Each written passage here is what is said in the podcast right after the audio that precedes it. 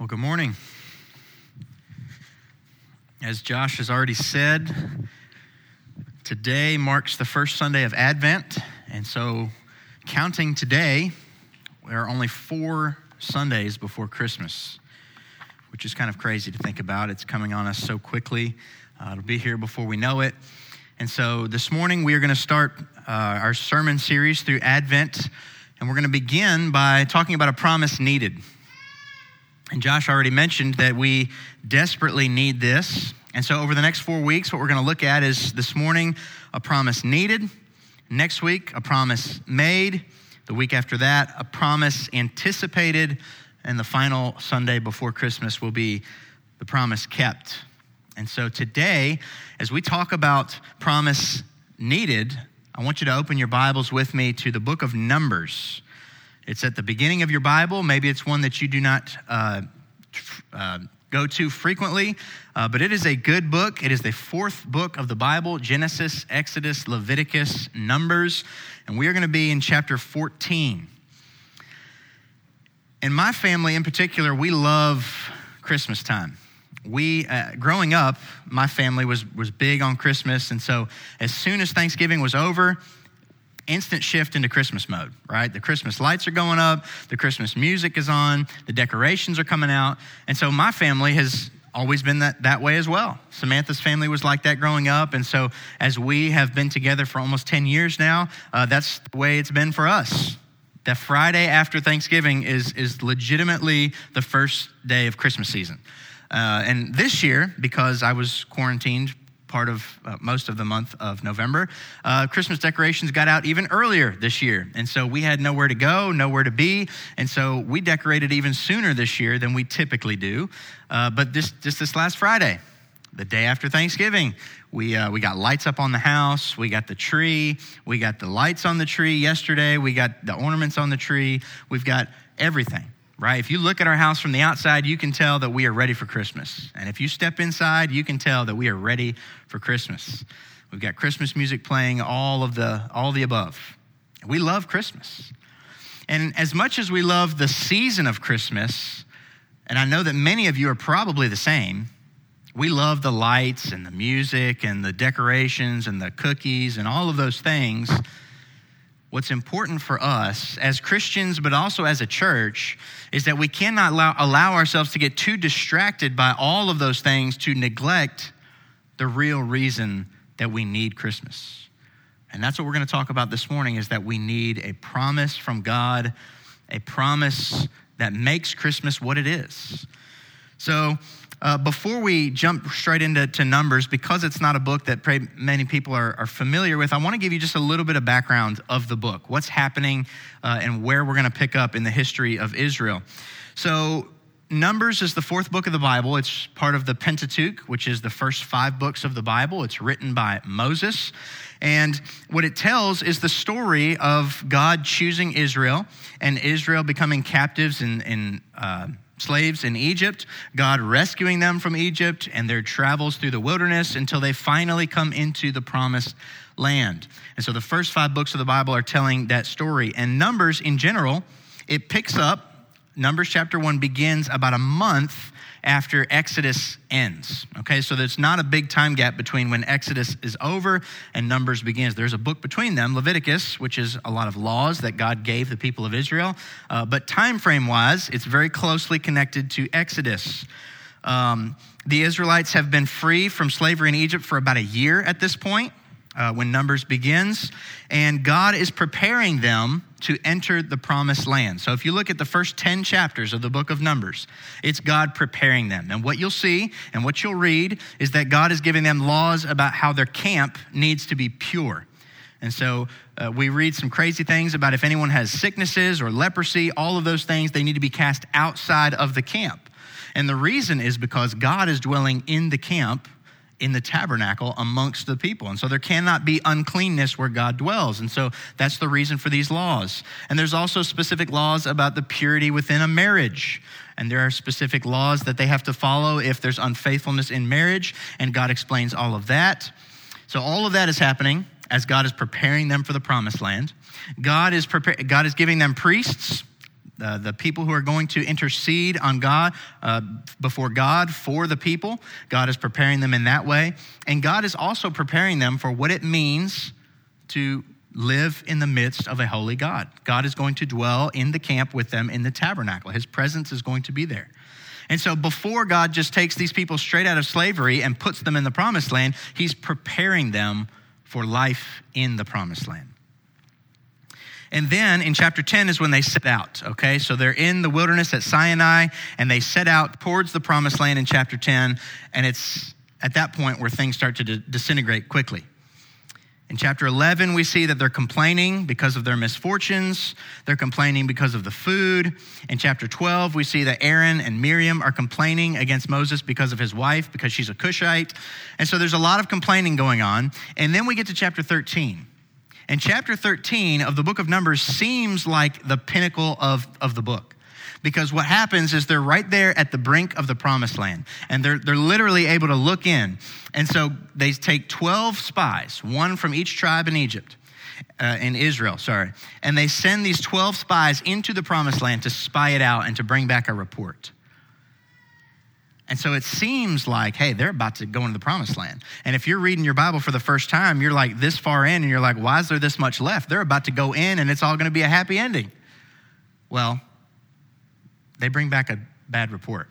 10 out of the 12 spies bring back a bad report, and they say, the people in the land are too strong. We're not going to be able to go in, and we're not going to be able to take it. It's just bad news. We can't do it. And so that leads us to where we're going to pick up this morning Numbers chapter 14. Follow along with me as I read. Then all of the congregation raised a loud cry. And the people wept that night. And all the people of Israel grumbled against Moses and Aaron. The whole congregation said to them, Would that we had died in the land of Egypt, or would that we had died in the wilderness. Why is the Lord bringing us into this land to fall by the sword? Our wives and our little ones will become a prey. Would it not be better for us to go back to Egypt?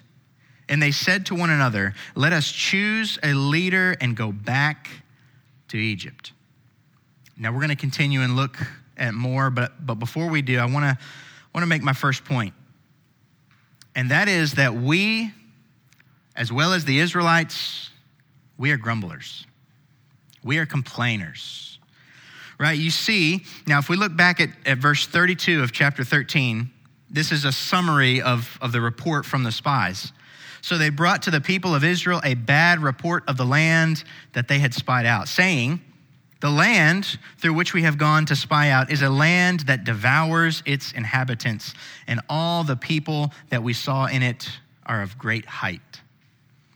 So that's a summary of the bad report that was brought to the Israelites. And so, because the bad report was brought to the Israelites, the people are responding by wailing all night and then grumbling and complaining. Now, you've got to remember that the Israelites have been through a lot up to this point, okay? Again, I told you that we're about a year removed from when they had been freed from slavery in Egypt. But even over the past year, and even longer if you go back to when they were still in slavery, they had been through a whole lot and they had complained a whole lot. You don't need to turn to all these passages, but I'll just give you a quick summary. In Exodus chapter 14, this is right after they come out of Egypt, and they're, they're there at the, at the Red Sea. And so from one side, they're, they're seeing the Red Sea. They look back on the other side and they see Pharaoh and his army coming. Pharaoh had changed his mind. And so they start crying and complaining, and they're saying, Moses, did you seriously just bring us out here in the wilderness because there wasn't enough graves in Egypt? They're thinking, why did you just bring us out here to die? What, what have you done? They're complaining to Moses. They think that they're just going to die right there, uh, but God delivers them. And they go through the, the Red Sea on dry ground. You fast forward to chapter 16. They, they don't have food or, well, sorry, they do have food. They have the manna that God is providing, but they're complaining about it. They're tired of it. They've been eating the same thing over and over again. And so what they say to Moses is, man, we had good food back in Egypt. We had the leeks and the onions and the quail and all of this great food. Man, we're, we're dying out here. This is the worst ever. They're complaining again. You fast forward to chapter 17. They're in a new place and there's no water. And so they're saying to, to Moses again, Did you bring us out here to kill us? We're all going to die because there's no water to drink. And God miraculously provides water through the rock. You fast forward to Numbers 11, what I just kind of told you about. They, they set out from Sinai, and of course, as they're traveling, they have misfortunes, right? Chapter 11 doesn't give us specifics on what it is that their misfortunes are, but they're complaining about their misfortunes. Some things are going wrong. They don't have all the, the comforts that they want, and so they complain. And then again, a little later in chapter 11, again, they're complaining about the food. They're remembering how good it was in Egypt and how bad it is now. And then you've got in chapter 12 Aaron and Miriam complaining against Moses and about his wife. And God strikes Miriam with leprosy and has to be cast out of the camp for seven days before she comes back in. And then we come here in chapter 14 and they're grumbling and they're complaining again. You see, this is not just an isolated event. This is happening over and over and over again. And one of the things that they say here should be stunning. Look at verse 3 and 4. They say, sorry, back up to a little bit in verse 2. Would that we had died in the land of Egypt, or would that we had died in the wilderness. They would rather die in Egypt or die in the wilderness than go into the promised land. But then in verse 3, why is the Lord bringing us into this land to fall by the sword? Now, God had promised to give them the promised land. He didn't say exactly when, but He had promised to give it to them. And they say, Why is the Lord bringing us into this land to fall by the sword? Our wives and our little ones will become a prey. Would it not be better for us to go back to Egypt? They were slaves in Egypt, they were lorded over ruthlessly by the Egyptians. And here they are, just one year removed, and they're saying, Man, I'd rather be, I'd rather go back and be a slave than maybe die by trying to take the promised land. Then they say, Let us choose a leader and go back to Egypt. See, these people would rather desire to return to slavery than to potentially be harmed or, or to die by taking the promised land the land that God had promised to give them. That is crazy. You see, but these people are so focused on the negative, they're so focused on what's wrong, that they're not thinking clearly about what God has promised is true. And what that's leading them to do is to grumble and to complain. See, and it's easy for us to read the Old Testament and to look at the Israelites and to point fingers and say, what is wrong with those people?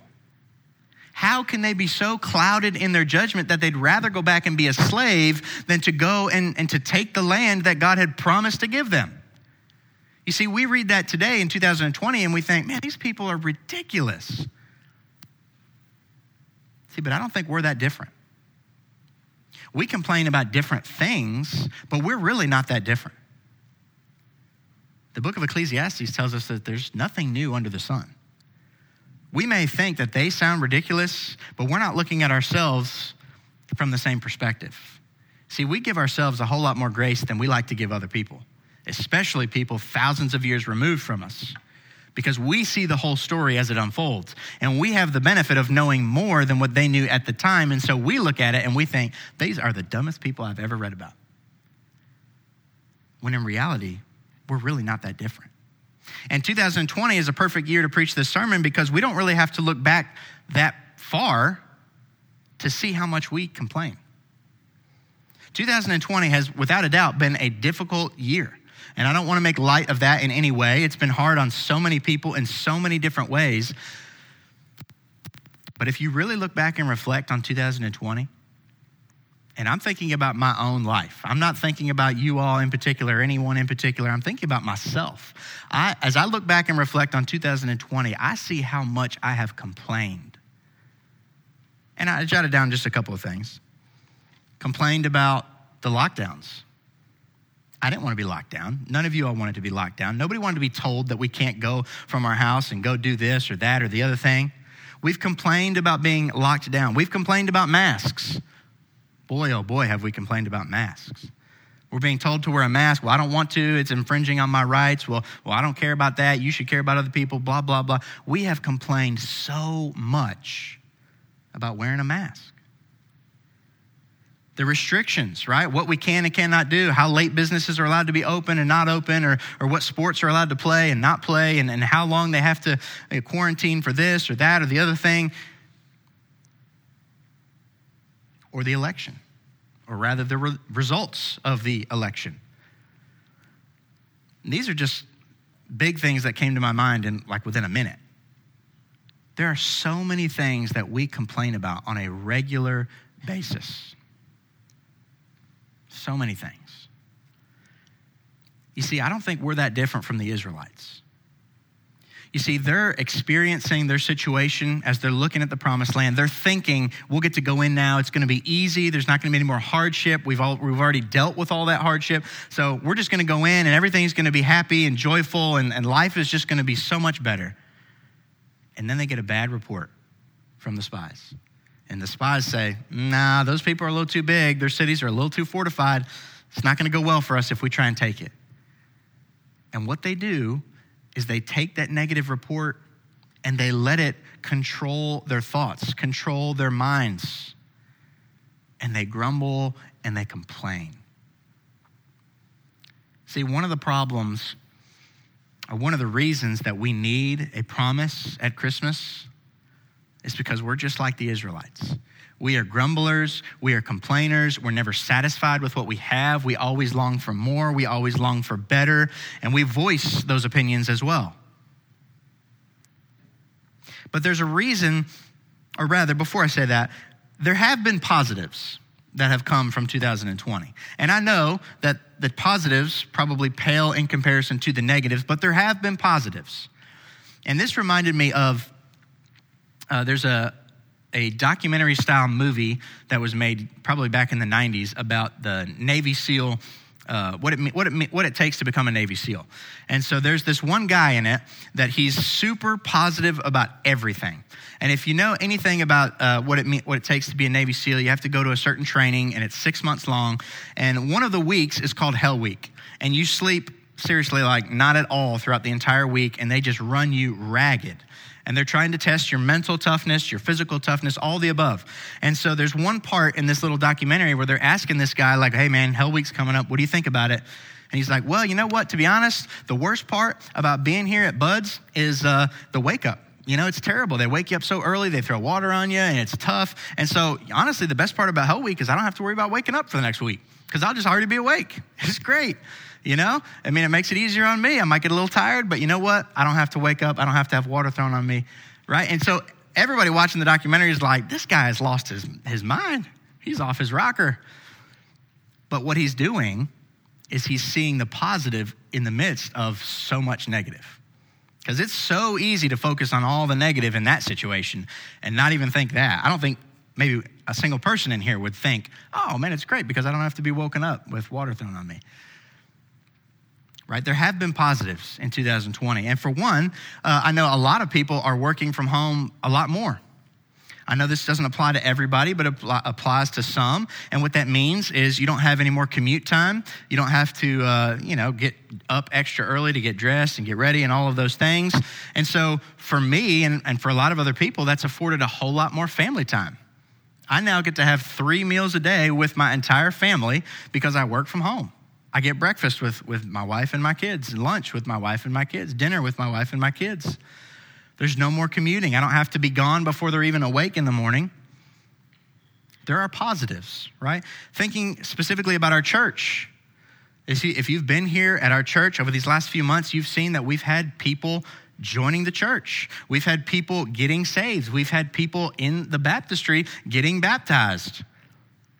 That is encouraging. We can focus on that more than we can focus on the negative, but often we don't. We were worried at the very beginning about finances. You know, we planned in 2019, our budget was what our budget was going to be for 2020. We had no idea a pandemic was coming. And so when it did come, we weren't sure how it was all going to work out, but God has been faithful. We are above budget. God has provided. even in the midst of dire circumstances.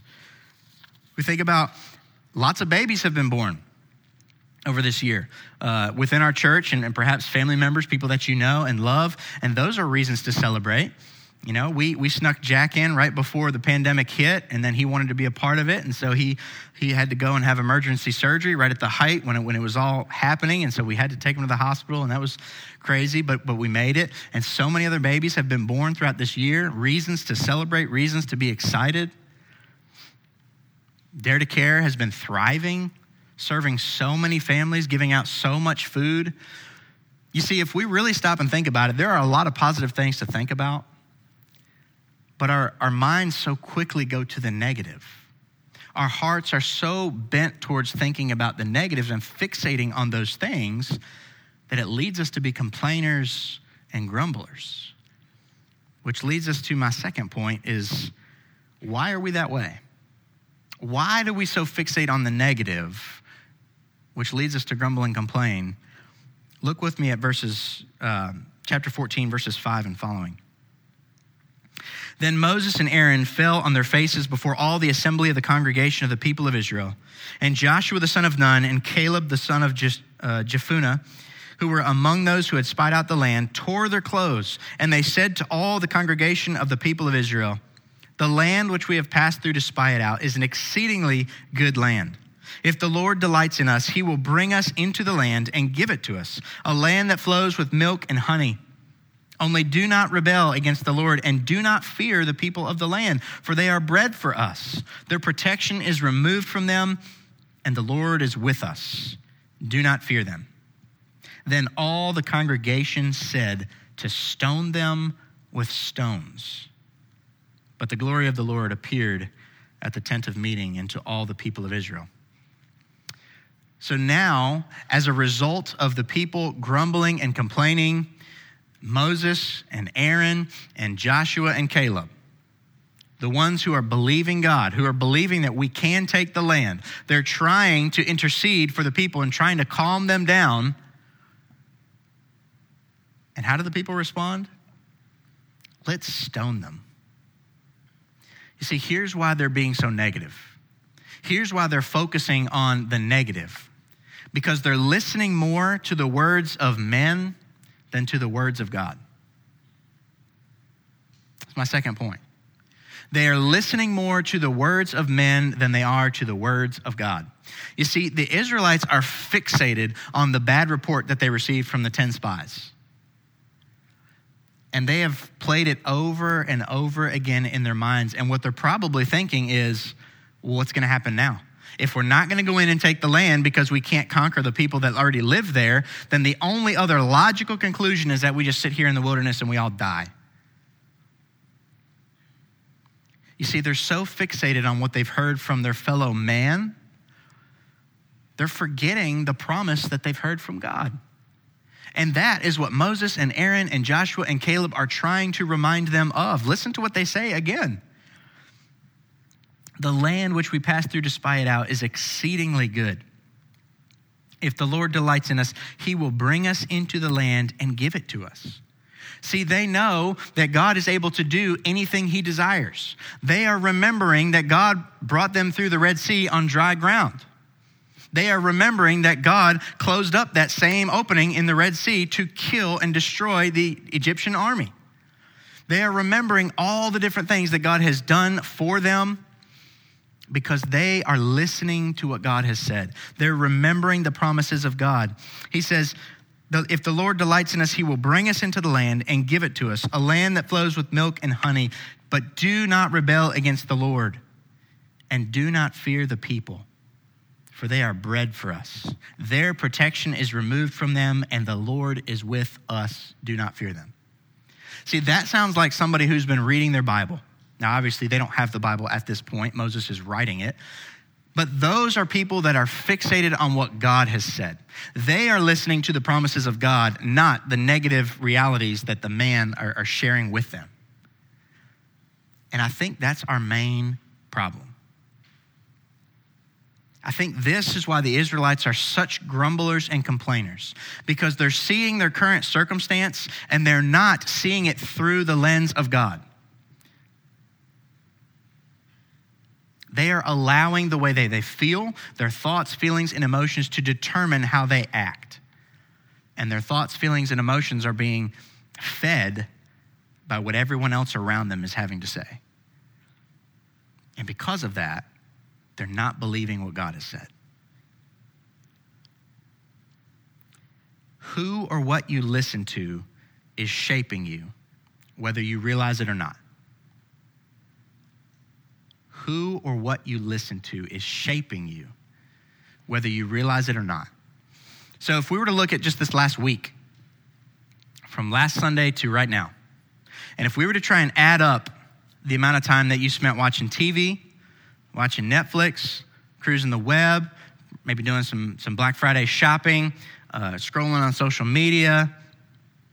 And if we were to add up all of that and, and kind of put it on a scale over here, and then we were to add up all the time that you spent reading your Bible, listening to a sermon, being in a Sunday school class, how would the scale balance? See, I think for many of us, we are listening far more to one another than we are to God. And when that happens, it's shaping what we believe. It's shaping what, how we see reality. And so, because we're listening so much to, to other negative people, naturally our, our response is that we become negative people. We start to see all the negative in things rather than to see the positive. We start to forget all the promises that God has made to us because we're so fixated and focused on all the negative. I have I've heard so many people that, that literally say things like, well, if Biden has, wins this election, that's it. We're socialist, we're, we're communist, it's, it's the end, we're never gonna have any freedom again. It's over. I've heard people say that. And then on the other side, I've heard people say, well, if Trump doesn't win the election, then democracy's over. It's, it's, you know, it's just going to be the worst thing ever. How do you come to those conclusions? If you're reading your Bible, you're going to come across Revelation chapter 1 that tells us that Jesus is the ruler of kings on earth. And so you're going to be reminded, like, well, if Biden's in the White House or if Trump's in the White House, Jesus is the ruler of kings on earth. And so he's going to do whatever he, he wants despite who's in the White House. Or you're going to read in the Proverbs that the king is like a stream of water in the Lord's hands, he moves it wherever he wishes. And so you're going to think, well, if Biden's in the White House or if Trump's in the White House, it does not matter. God is going to move them however he wants. And so it's not the end of the world. It's not the end of reality as we know it. You see, but we are so fixated on listening to Fox News or CNN or, or what's on social media that it, it clouds our judgment and we think that that is reality. When in all reality, we should be coming to the Bible and letting it shape what we think, letting it shape how we see the world. And this is the problem with the Israelites, and this is the problem with you and me.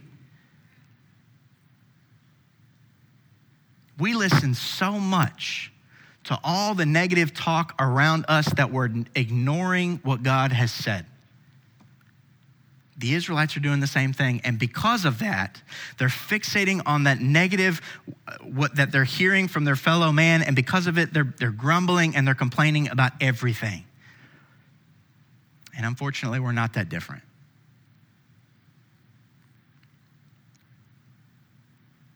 Why do we need the Bible to shape us? Why do we need to come to the scriptures to be taught? Because look what happens when we don't.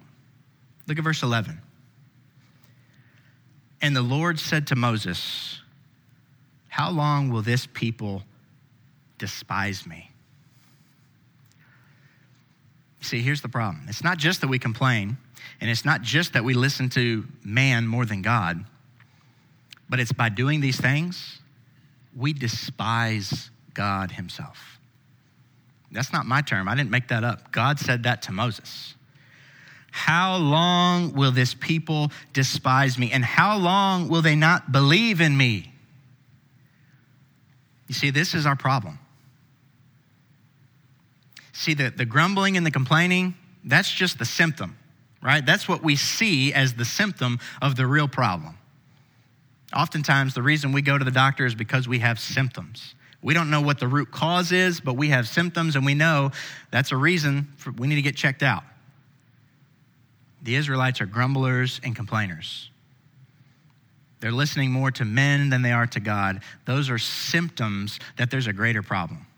And the greater problem is that they despise the Lord. Now, I know up to this point, this message probably does not seem very Christmassy, but I promise you it is. Because the promise of Christmas is that you will call his name Jesus, for he will forgive his people of their sins. Do you see that we have a problem? Do you see that the Israelites have a problem?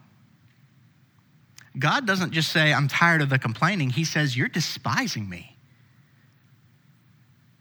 That's strong language. If God were to show up today and say, Why are you despising me? I think all of us would be taken aback. What have I done to despise you? How long will they not believe in me in spite of all the signs that I have done among them? I've already mentioned some. They've seen the 10 plagues, the way that God uh, delivered them from Egypt. They've seen God open up the Red Sea and allow them to walk through and then close the Red Sea to, on the Egyptian army. They've seen God miraculously provide the manna that they're feeding from in the wilderness. They've seen uh, Moses strike a rock and water came out and he provided water for them. They've seen God be in the midst of them and lead them in a pillar of cloud by day and a pillar of fire by night. They have seen God get angry when they complained. In chapter 11 specifically, he brings fire and consumes the outside of the camp.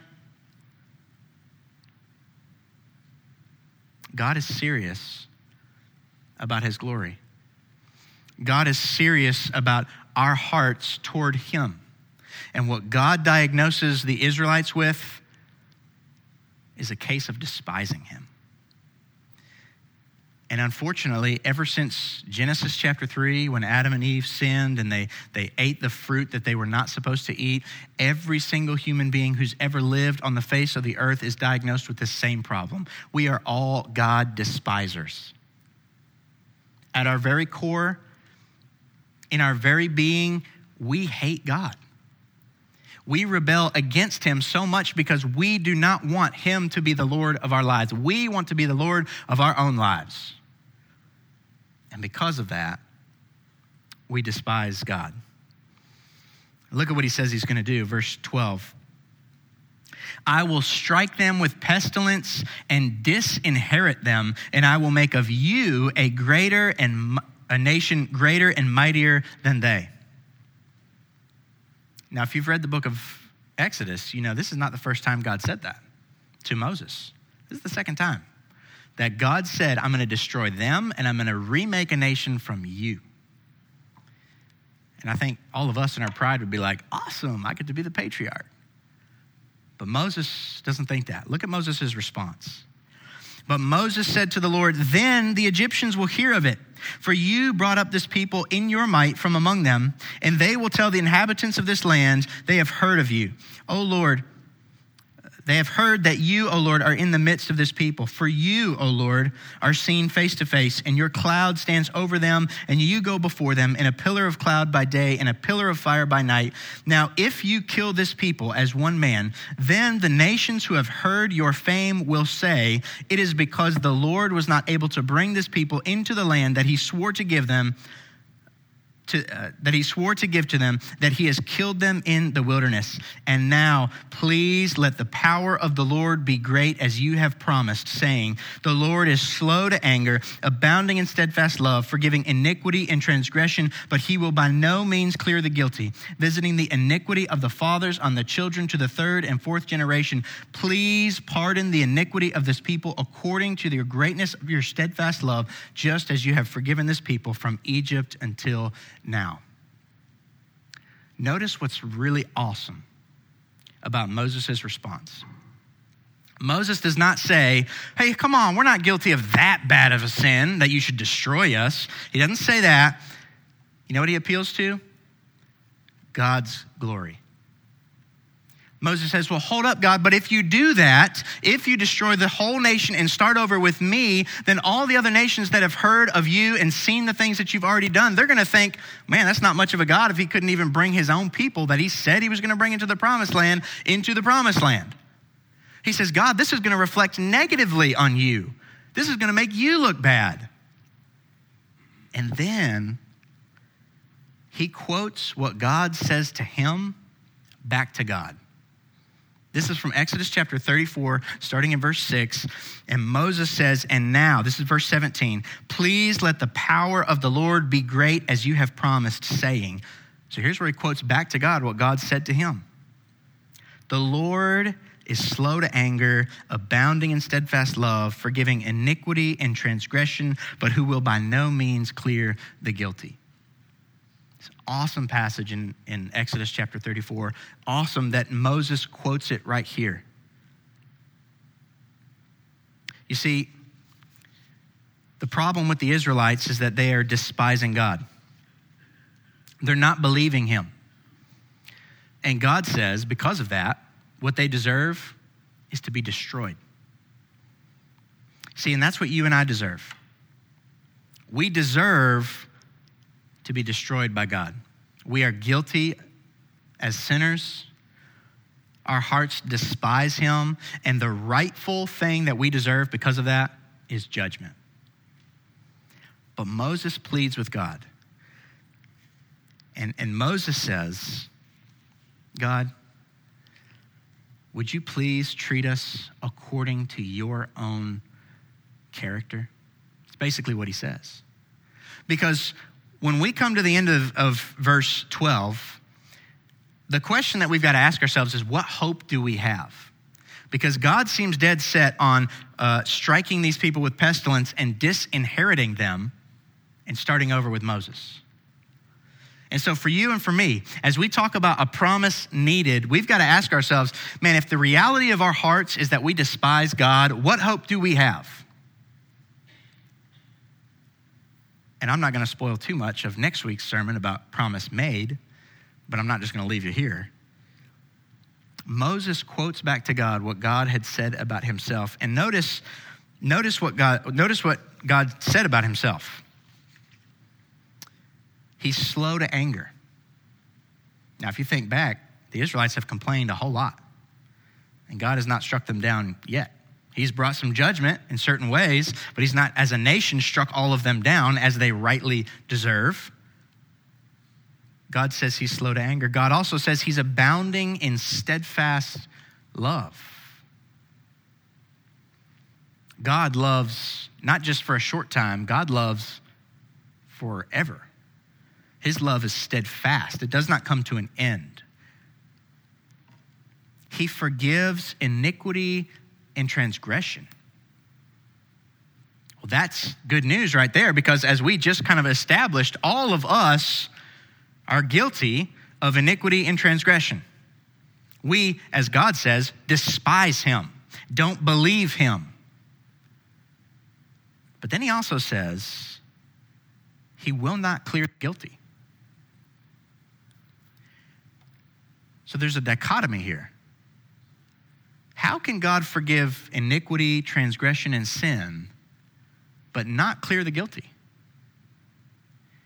You see, even all the way back in the book of Numbers, we've got hints of the promise of Christmas. Look down at verse 20.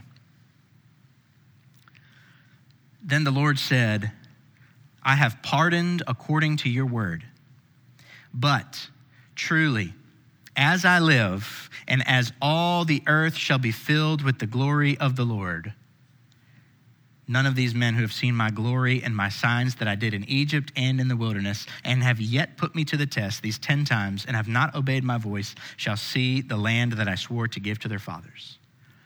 Do you notice what he said? As surely, or as truly as I live, and as truly as all the earth will be filled with the glory of the Lord. You see, that is a reality. That is going to happen. And God, in his character, pardons the people of Israel according to his steadfast love. But we're still left with that question how can God forgive iniquity, transgression, and sin, but not clear the guilty? Well, we have the benefit of having the entire Bible, and we can flip over to the New Testament and we can read the words from Matthew chapter 1. You will call his name Jesus, for he will forgive his people from their sins. You see, that is fulfilled in Jesus. Because we know from the New Testament that those who believe in Jesus, they're forgiven. So God can say that He forgives iniquity, transgression, and sin because He does it through Jesus. If you believe on Jesus, if you look to him, if you trust him that he was perfect, that he is the Son of God, that he obeyed the law perfectly, that you are required to obey, and that he was a substitute for you on the cross, and he took the wrath of God in your place, and that he died, but yet three days later he rose from the grave. If you believe that, you will be pardoned. You will be forgiven of your iniquity, transgression, and sin. But if you reject Jesus, if you say, Jesus is not for me, there are other ways. He will not clear the guilty. You see, if we try to say that we don't need Jesus and that we're, our hearts are really not that bad and that it's ridiculous to think that we despise God, then God's response will be, well, you're going to have to pay for your sin yourself. And no one, no one can stand that and survive. You see, this awesome dichotomy is fulfilled in Jesus. It's only through Jesus that God will forgive iniquity, transgression, and sin. But to reject Jesus is to reject pardon. He will not clear the guilty. If you say you don't need Jesus, you're guilty. You believe in Jesus, pardoned. You see, this year, as we celebrate Christmas, my family, we love the lights, the Christmas tree, the presents, the songs, the cookies, the lights, all of it. We love it all. And I assume many of you do as well. But more than we need all of those things, we need the promise of forgiveness of sins on Christmas. And that's what Christmas is all about you will call his name Jesus, for he will forgive his people of their sins. That's what we celebrate on Christmas morning. That is our greatest need in all of the world, more than we need to spend time with family at Christmas, more than we need to have those cookies, more than we need to get good gifts. We need to understand that Jesus was born and that his coming brings about forgiving iniquity, transgression, and sin. That is our greatest need. I love Christmas, and I hope that you do too. But we cannot forget, as we enjoy all the other things that come along with Christmas, that it's about Jesus. Church, let's fix our hearts on Jesus this Christmas. Let's be reminded of the reality of our own hearts. Let's not just ignore that or, or pass over that because we want to think about happier, joyfuler things. Let's understand where we are. We despise God. But through Jesus, we can be pardoned. Let's pray. God, we thank you so much for the fact that we have received a promise knowing how bad we need one. God, we are eager to get to next week already, to get to the promise made, especially after this morning having been focused on the fact that we need it so bad. Lord, we are lost and without hope without you. God, we thank you for the book of Numbers, and we thank you for uh, what's been recorded for us in the scriptures about the Israelites and how they grumbled and complained and how you were dissatisfied with them and, and about to bring judgment. But Moses interceded. And God, the same is true for us that we have wandered away from you, our hearts have despised you, and we deserve judgment, except Jesus has interceded for us. God, may our hearts be focused on Jesus this Christmas season. May we not get too distracted by all the other things to miss Jesus. And it's in His name we pray. Amen.